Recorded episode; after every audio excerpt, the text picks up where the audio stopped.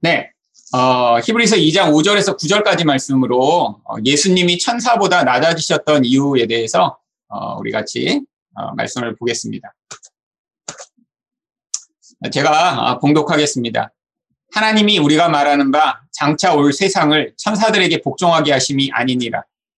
그러나 누구인가가 어디에서 증언하여 이르되 사람이 무엇이기에 주께서 그를 생각하시며 인자가 무엇이기에 주께서 그를 돌보시나이까.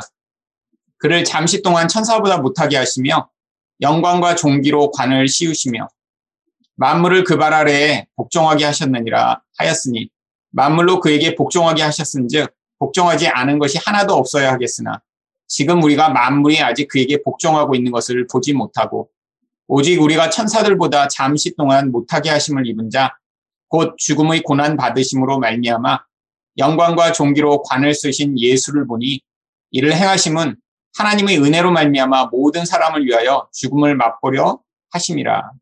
아멘. 어, 이 히브리서 앞에서부터 보고 있기 때문에 이제 이 문맥을 우리가 잘 같이 따라가는 것이 중요합니다.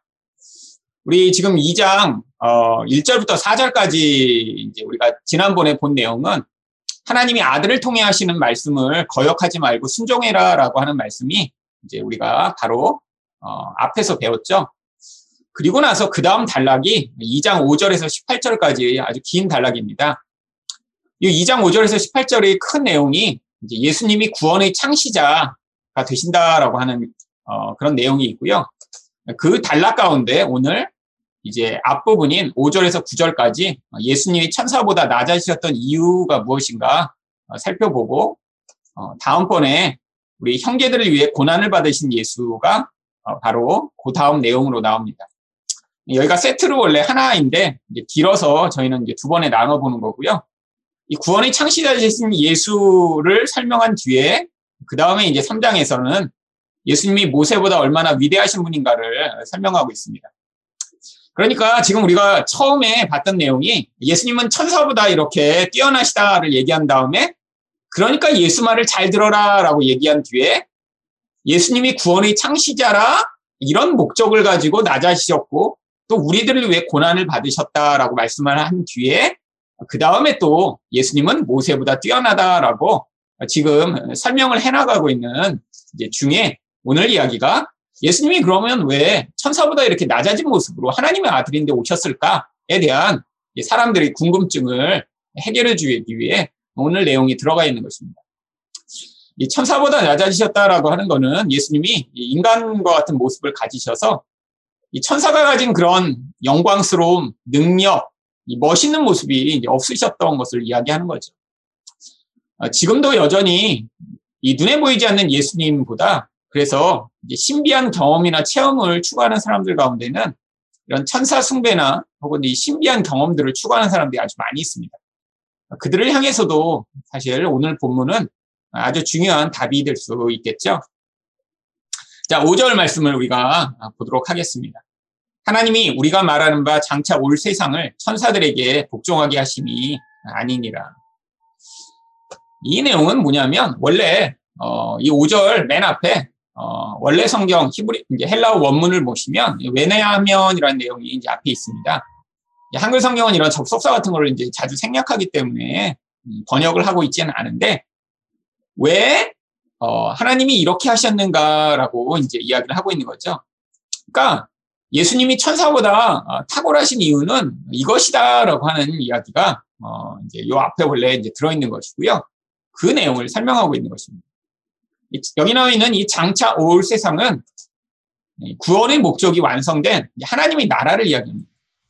그러니까 마지막 때가 되면 이 세상의 모든 만물 그 안에는 이제 피조물인 인간과 창조 모든 존재뿐 아니라 천사들까지 다 포함되는 것입니다.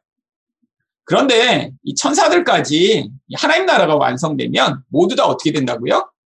천사들에게 복종하는 게 아니라 바로 예수님에게 복종하게 될 것을 성경이 이야기하고 있다라고 하는 거죠. 그러니까 이제 예수님은 이 땅에 되게 나약한 모습으로 오셨습니다. 그리고 예수님이 영광스럽게 지금 통치하신다라고 하는 건 성경이 이야기하고 있는 내용에 불과하고 그런 영광스러운 통치와 그 하나님의 다스림을 직접 우리가 경험하거나 눈으로 보거나 경험적으로 만날 수는 없죠. 그러니까 이 예수님에 대해서 어, 이런 절대적 권위를 부여하기보다는 이제 이 기독교 역사를 보면 항상 다른 어떤 존재들에 대한 그런 숭배와 의존을 하기가 아주 쉬웠습니다. 대표적인 게 카톨릭이죠. 예수님은 이 땅에서 별로 힘이 약하게 이렇게 사시다가 이제 돌아가시고 나니까 뭔가 예수님 말고 인간과 더 가까우면서 뭔가 탁월한 어떤 존재가 있다면 그 존재를 통해 신에게 다가가면 좋겠다라고 하는 마음을 가지고 사실 성인 숭배 사상을 만들게 되었습니다. 여러분 그런데 이 성인 숭배 사상은 모든 종교에 다 있는 바로 영매라고 불리는 이런 무당을 통해 신을 추구하는 방법과 똑같은 거예요. 여러분 기독교 외의 모든 종교에는 이 영매라는 존재가 다 존재합니다. 신과 인간 사이에서 중간자 역할을 하죠. 그 영어로는 미디움이라고 부르거든요. 그냥 중간자라는 뜻이에요. 그래서 신과 인간 사이에서 뭘 해주냐면 인간의 어떤 어려움이나 고민이나 신한테 직접 갈 수는 없으니까 그 중재자를 통해서 그 신에게 다가가는 역할을 하는 그런 존재가 꼭 필요한 것입니다. 그러니까 사람들이 천사나 이런 어떤 종류의 위인과 같은 사람을 통해서 신에게 다가갈 수 있다고 생각하는 경우가 지금도 굉장히 많아요. 여러분 특히 어, 이렇게 기적을 행한다라고 하는 어, 그런 뭐 기독교 내에도 많은 사람들이 있잖아요. 그런데 사람들이 그들을 그렇게 추종하는 이유 중에 하나는 내가 직접 하나님께 나아가 뭔가 간구하면 잘 들어지지 않는 것 같다라고 하는 결론에 이르고 나니까 뭔가 탁월하고 능력이 있고 뭔가 위대한 어떤 사람의 도움을 어, 빌리면 그 사람을 통해 신에게 더 가까이 나가서 내가 원하는 걸 얻어낼 수 있다라고 생각하는 경우가 많기 때문이죠. 이게 전형적인 미인 숭배, 천사 숭배와 같은 그런 잘못된 숭배의 모습입니다. 근데 그게 아니라는 거예요. 예수님이 모든 것 위에 가장 탁월하신 분이시며 그분이 온 세상의 복종을 받기에 합당한 분이시다라고 얘기하는 거죠. 이것을 증거하기 위해 구약을 인용합니다. 그런데 아주 모호하게 인용해요. 누군가가 어디에서 증언해야 이르되. 이것은 이 히브리 저자가 구약 성경을 잘 몰라서 대충 그냥 어떤 구절을 아, 어디 있었지? 이렇게 해서 가져온 게 아니라 이제 첫 번째는 구약에서는 인용을 할 때 이렇게 어떤 지금처럼 정확한 각주를 달지 않고 약간 모호하게 인용하는 게 아주 이제 일반적인 일이었습니다. 이제 내용이 원래 어디 나오는 내용이냐면 어, 다윗이 시편 8편에서 어, 이야기했던 것을 그대로 가져와서 이제 여기서 인용을 하고 있죠. 그래서 이 저자가 이걸 모르는 게 아니라 어, 이게 다윗의 시고 또한 거기에 있는 구절을 그대로 갖고 있기 때문에 정확히 알고 있다는 걸 알 수 있습니다. 또한 이렇게 약간 모호하게 인용한 것 중에 하나의 이유 중에 하나는 이 구약 성경을 하나님이 주신 아주 굉장히 중요한 권위를 가진 말씀으로 어, 생각하고 있었기 때문에 어떤 사람이 이야기했냐는 별로 중요하지 않게 여겼기 때문이에요.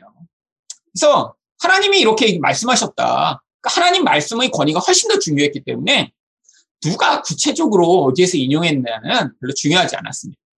자, 그런데 왜 여기서 아주 길게 인용하거든요. 지금 이제 6절부터 8절까지 세 절에 걸쳐서 이제 10편, 8편, 4절, 4절부터 6절까지를 인용합니다.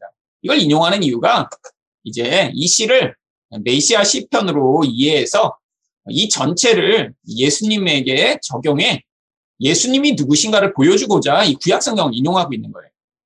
여러분, 이 이제 시편 8편 4절부터 6절은 뭐 우리도 다 아는 시편입니다. 찬양으로 이제 예전에 많이 불렀기 때문에 아주 잘 알고 있어요.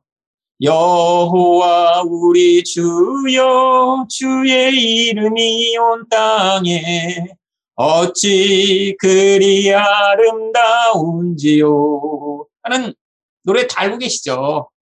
여러분 요 내용이 원래 하나님의 창조물을 찬양하다가 근데 어찌 이렇게 우리와 같은 인간을 이렇게 귀하게 여기십니까? 라고 하는 내용이 바로 10편 8편에 나오는 거예요.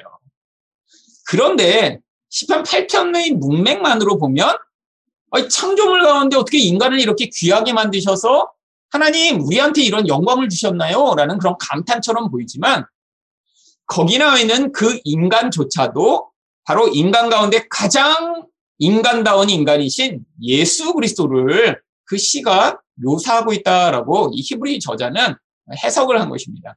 이걸 바로 구속사적 해석이라고 하죠. 구속사적 해석은 뭐 제가 만들어내거나 저희 교회에서만 한 게 아니라 여러분 신약의 저자들이 늘 구약 성경을 해석하던 방식입니다. 그게 성경을 원래 해석하는 방식이에요.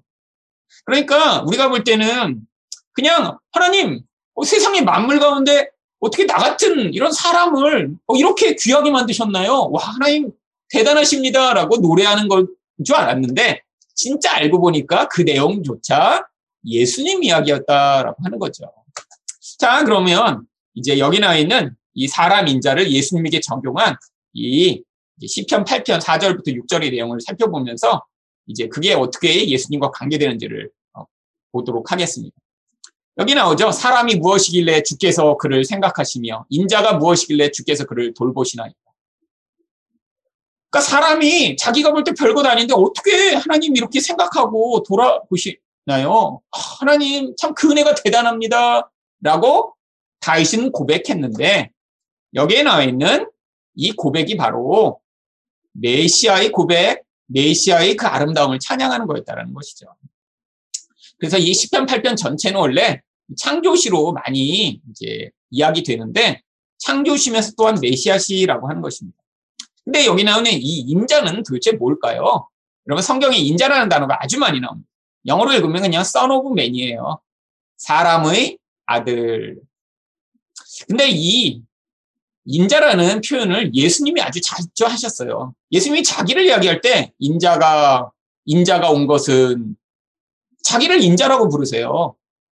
아니 나는이라고 왜 안 하고 왜 자기를 스스로 인자라고 부르신 거죠? 그러니까 풀어서 얘기하면 사람의 아들인 나는 사람의 아들이 온 것은 어 약간 이상하잖아요. 여러분 사람의 아들이라는 게 도대체 뭐죠? 이게 바로 창세기 3장 16절을 근원으로 하고 있는 것입니다. 여러분 창세기 3장 16절은 우리가 찾아보지는 않을 텐데 창세기 3장 16절에서 하나님이 무슨 얘기를 하셨나요?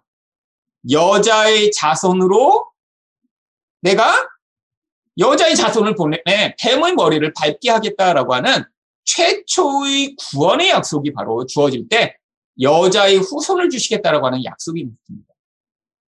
바로 그거를 예수님이 자기에게 적용하신 거예요. 구약에서부터 약속하던 그 최초의 복음, 이제 이 부분을 이제 원시 복음이라고도 부르는데, 그렇잖아요. 이전에는 그런 복음의 약속이 필요 없었어요. 하나님이 창조가 완전했습니다. 그런데 이젠 그게 다 깨져버렸어요. 고통과 죽음과 괴로움과 병이 찾아오게 됐어요. 근데 여기서 구원받게 되는 그 구원의 약속이 어떻게 일어난다고요? 여자의 후손으로 올 뿐, 결국 사람의 아들이 와야 그분으로 말미암아 자유를 얻고 회복을 얻고 온전케 된다라고 하는 것을 보여주고자 바로 구약에서 이 사람의 아들, 사람의 후손 이 이야기를 바로 여자의 아들 인자라고 부른 것입니다. 근데 이 인자가 어떻게 오실지 또 구약에는 특히 다니엘서 7장 13절에 이렇게 예언합니다. 내가 또 밤 환상 중에 보니 인자 같은 이가 하늘 구름을 타고 와서 옛적부터 항상 계신 이에게 나아가 그 앞으로 인도됩니다. 이 바로 인자 같은 이가 앞으로 오실 메시아 왕권을 가지고 통치하실 분을 이야기하는 거죠. 그래서 여기서 사람이 무엇이길래 이렇게 돌아보십니까? 라고 한 이 내용이 결국 예수님이 이제 가장 인간다운 인간, 인간의 후손으로 오신 분으로 오셔서 그분을 노래하고 찬양하는 그런 시라고 지금 적용하고 있는 거죠. 다음 구절이 그를 잠시 동안 천사보다 못하게 하시며 영광과 종기로 관을 씌우시며 만물을 그 발 아래 복종하게 하셨느니라. 물론 이 내용이 이제 맨 처음에 하나님이 아담에게 주셨던 세상을 통치하는 사역을 이 안에 담고 있습니다. 아담에게 만물을 통치하라고 하셨어요. 근데 죄로 말미암아 그 권리를 빼앗겨 버렸잖아요. 그래서 바로 여기서의 그는 메시아로 오신 예수님이신 것입니다. 천사보다 못하게 하셨다가 여기 나오는데 근데 원래 이제 여러분 10편 8편을 가시면 거기는 하나님보다 못하게 하셨다라고 돼 있어요. 구약에는 왜 하나님이라고 번역하고 신약에는 천사라고 번역할까요? 이 하나님이라는 단어가 이제 엘로힘이라고 되어 있는데요. 이 엘로힘이라는 단어를 이제 신약 성경이 인용할 때는 히브리 성경을 그대로 인용한 게 아니라 이제 히브리 성경을 헬라어로 번역한 LXX라고 하는 70인역을 인용했는데 70인역에서는 이 하나님이란 단어를 천사, 엔젤로 번역을 하고 있어요.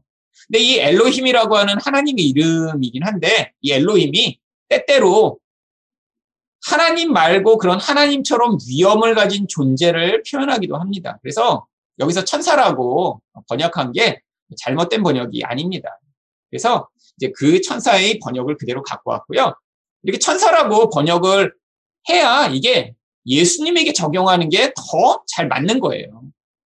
천사는 어떤 존재입니까? 흠이 없잖아요. 힘이 세잖아요.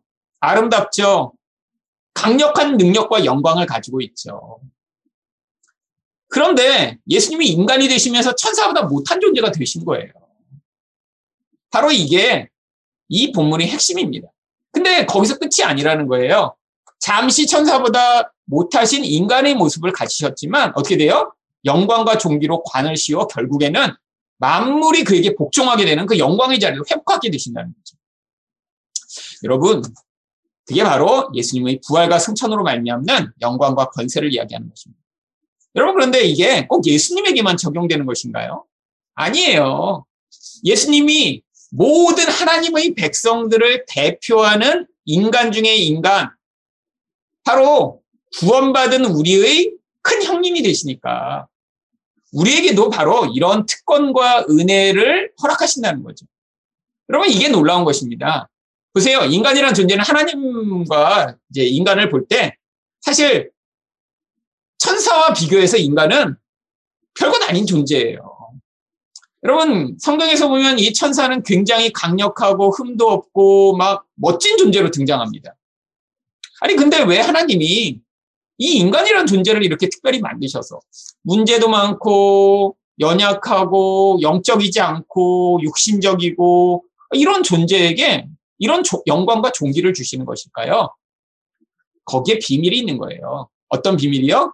천사는 할 수 없는 그런 특별한 은혜를 인간에게만 허락하시는데 그 인간에게만 주시는 은혜가 바로 인간에게만 하나님의 영이 오셔서 인간은 육신으로 되어 있지만 육신 안에 보배가 담기게 되는 비밀이 숨어 있는 것입니다.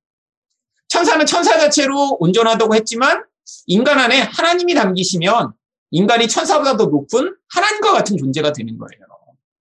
그때 뭐가 나타나요? 영광과 종기로 인간을 높이시며 결국 온 만물이 바로 복종하게 되는 그런 놀라운 통치의 모습이 인간을 통해 하나님이 세상 가운데 나타나기를 원하시는 거죠. 자, 그 다음 마지막. 그런데 이런 약속처럼 성경의 약속이 이루어졌으면 만물이 다 예수님께 복종하여 온 세상이 지금 평화로워야 되는데 무슨 일이 벌어지고 있나요? 만물로 그에게 복종하게 하셨은즉 복종하지 아니한 것이 하나도 없어야 하겠지만 모두가 복종해야 되는데 근데 그렇지 않다라는 거예요. 그래서 지금 우리가 아직 그에게 복종하고 있는 것을 보지 못하고 아니, 눈으로 세상을 보니까 아, 세상의 모든 만물이 예수님께 복종하고 있는 것 같지가 않아요. 성경은 그가 낮아주셨다 영광과 종기를 받으시면 만물이 복종한다고 약속을 했으면 그런 일이 벌어져야 되는데 왜 그런 것일까요? 바로 그 현실에 대해 성경은 이미 영적으로는 이루어졌지만 육적으로는 아직 이루어지지 않은 간격으로 이야기하고 있는 것입니다. 이 간격의 시대를 성경은 교회 시대, 예수님의 초림과 재림 사이라고 이야기하고 있는 거예요. 지금 우리는 이 교회 시대를 살아갑니다. 영적으로는 다 이루어졌어요. 근데 지금 눈에 보이는 세상에서는 아직 이루어지지 않은 이 간격이 있습니다. 근데 이 간격이 왜 존재하나요? 여기에서 바로 육적인 존재로 살아가는 인간이 영적인 눈을 가지고 하나님을 볼 수 있는 지혜를 통해 바로 하나님과 같은 존재가 되는 과정, 믿음을 얻게 되는 과정이기 때문이죠. 여러분, 여기에서 우리 삶의 간극이 존재합니다. 여러분 예수 믿었잖아요. 근데 우리 삶에 늘 뭐가 존재해요? 예수님이 통치하시지 않는 것 같은 상황이 자주자주 벌어집니다. 여러분 병이 들었는데 하나님이 그 병을 당장 안 고쳐주시는 것 같은 상황 자주 벌어지고요. 아, 내가 너무 고통에서 하나님께 간구하는데 고통이 사라지지 않는 것 같아요. 나를 괴롭히는 원수가 있는데 하나님이 통치하신데 그 원수가 사라지지 않고 나를 더 괴롭혀요. 내가 너무나 고통하는 문제가 있는데 그 문제를 해결받지 못하는 상황들이 자주 벌어집니다. 이게 바로 우리가 삶에서 경험하는 이미와 그, 그러나 아직의 간극이죠. 여러분 이 간극을 우리가 어떻게 극복해야 할 수 있을까요? 여러분 이런 상황 가운데 우리 삶에서 자주 좌절하잖아요. 도대체 예수님 어디 계신가? 왜 예수님은 내 기도에 응답 안 하시나? 예수님이 정말 날 사랑하시는 건 맞아? 아니 왜 이런 일이 자꾸 벌어지는데 어, 왜 이런 일이 예수님이 막아주시지 않는 것이지? 라고 할 때 우리에게 꼭 필요한 것이 있습니다. 첫 번째는 하나님의 말씀이 진짜라는 사실을 믿어야 돼요. 여러분, 말씀 자체보다 더 확실한 것이 없습니다. 여러분, 경험은 거짓이에요. 아무리 신비하고 놀라운 경험을 했어도 그 경험은 시간이 지나면 흐려지고 다 사라집니다. 여러분, 광고는 쉽게 믿잖아요. 텔레비에서 뭐 좋다 그러면 금방 아 저거 좋은가 보다 가서 사고 아, 친구 말도 쉽게 믿죠. 야 이거 먹었더니 정말 좋아. 그랬더니 가서 또 금방 또 사 먹고 야 여기 맛, 맛집 이거 정말 맛있더라. 아 그러면 가서 믿고 먹습니다. 근데 하나님이 뭐라고 말씀하셨어요? 우리를 보호하시고 지키시며 함께하시고 온전히 만들 것이다. 세상에서 환란을 당하나 담대하라. 내가 너희와 함께한다. 내가 너희를 지키고 세상을 내가 이겼다. 그러니까 담대해라. 우리를 향해 하나님이 하신 그 약속이 내가 보는 현실보다 더 확실하다는 것입니다. 결국 이 간극 사이에 살아가며 우리가 배워야 될 제일 중요한 배움은 하나님의 말씀을 믿게 되는 거예요. 세상 사람이 다 아니라 그래도 그 하나님의 말씀을 믿고 내 안에 있는 불안과 두려움에서 벗어나는 것, 이게 제일 중요하게 우리가 배워야 될 것입니다. 그냥은 못 배우죠. 이런 도대체 하나님 어디 계시지? 이런 불안한 상황이 닥칠 때 내가 얼마나 믿음이 없고 하나님 말씀을 신뢰하지 못하는가를 깨닫게 되면 거기에서 바로 말씀을 믿게 해달라는 간구와 그런 고백이 나오게 되는 것입니다. 두 번째는 눈에 보이는 세계보다 우월한 영적 세계를 믿어야 합니다. 눈에 보이는 세계가 다 파괴되고 세상이 다 마귀가 지배하는 것 같으며 도대체 하나님이 안 계신 것 같은 그런 상황 속에서 하지만 하나님이 영적으로 하나님이 더 중요한 목적과 뜻을 이루어가고 계심을 우리가 믿어야죠. 결국 이 세상의 삶은 믿음의 과정입니다.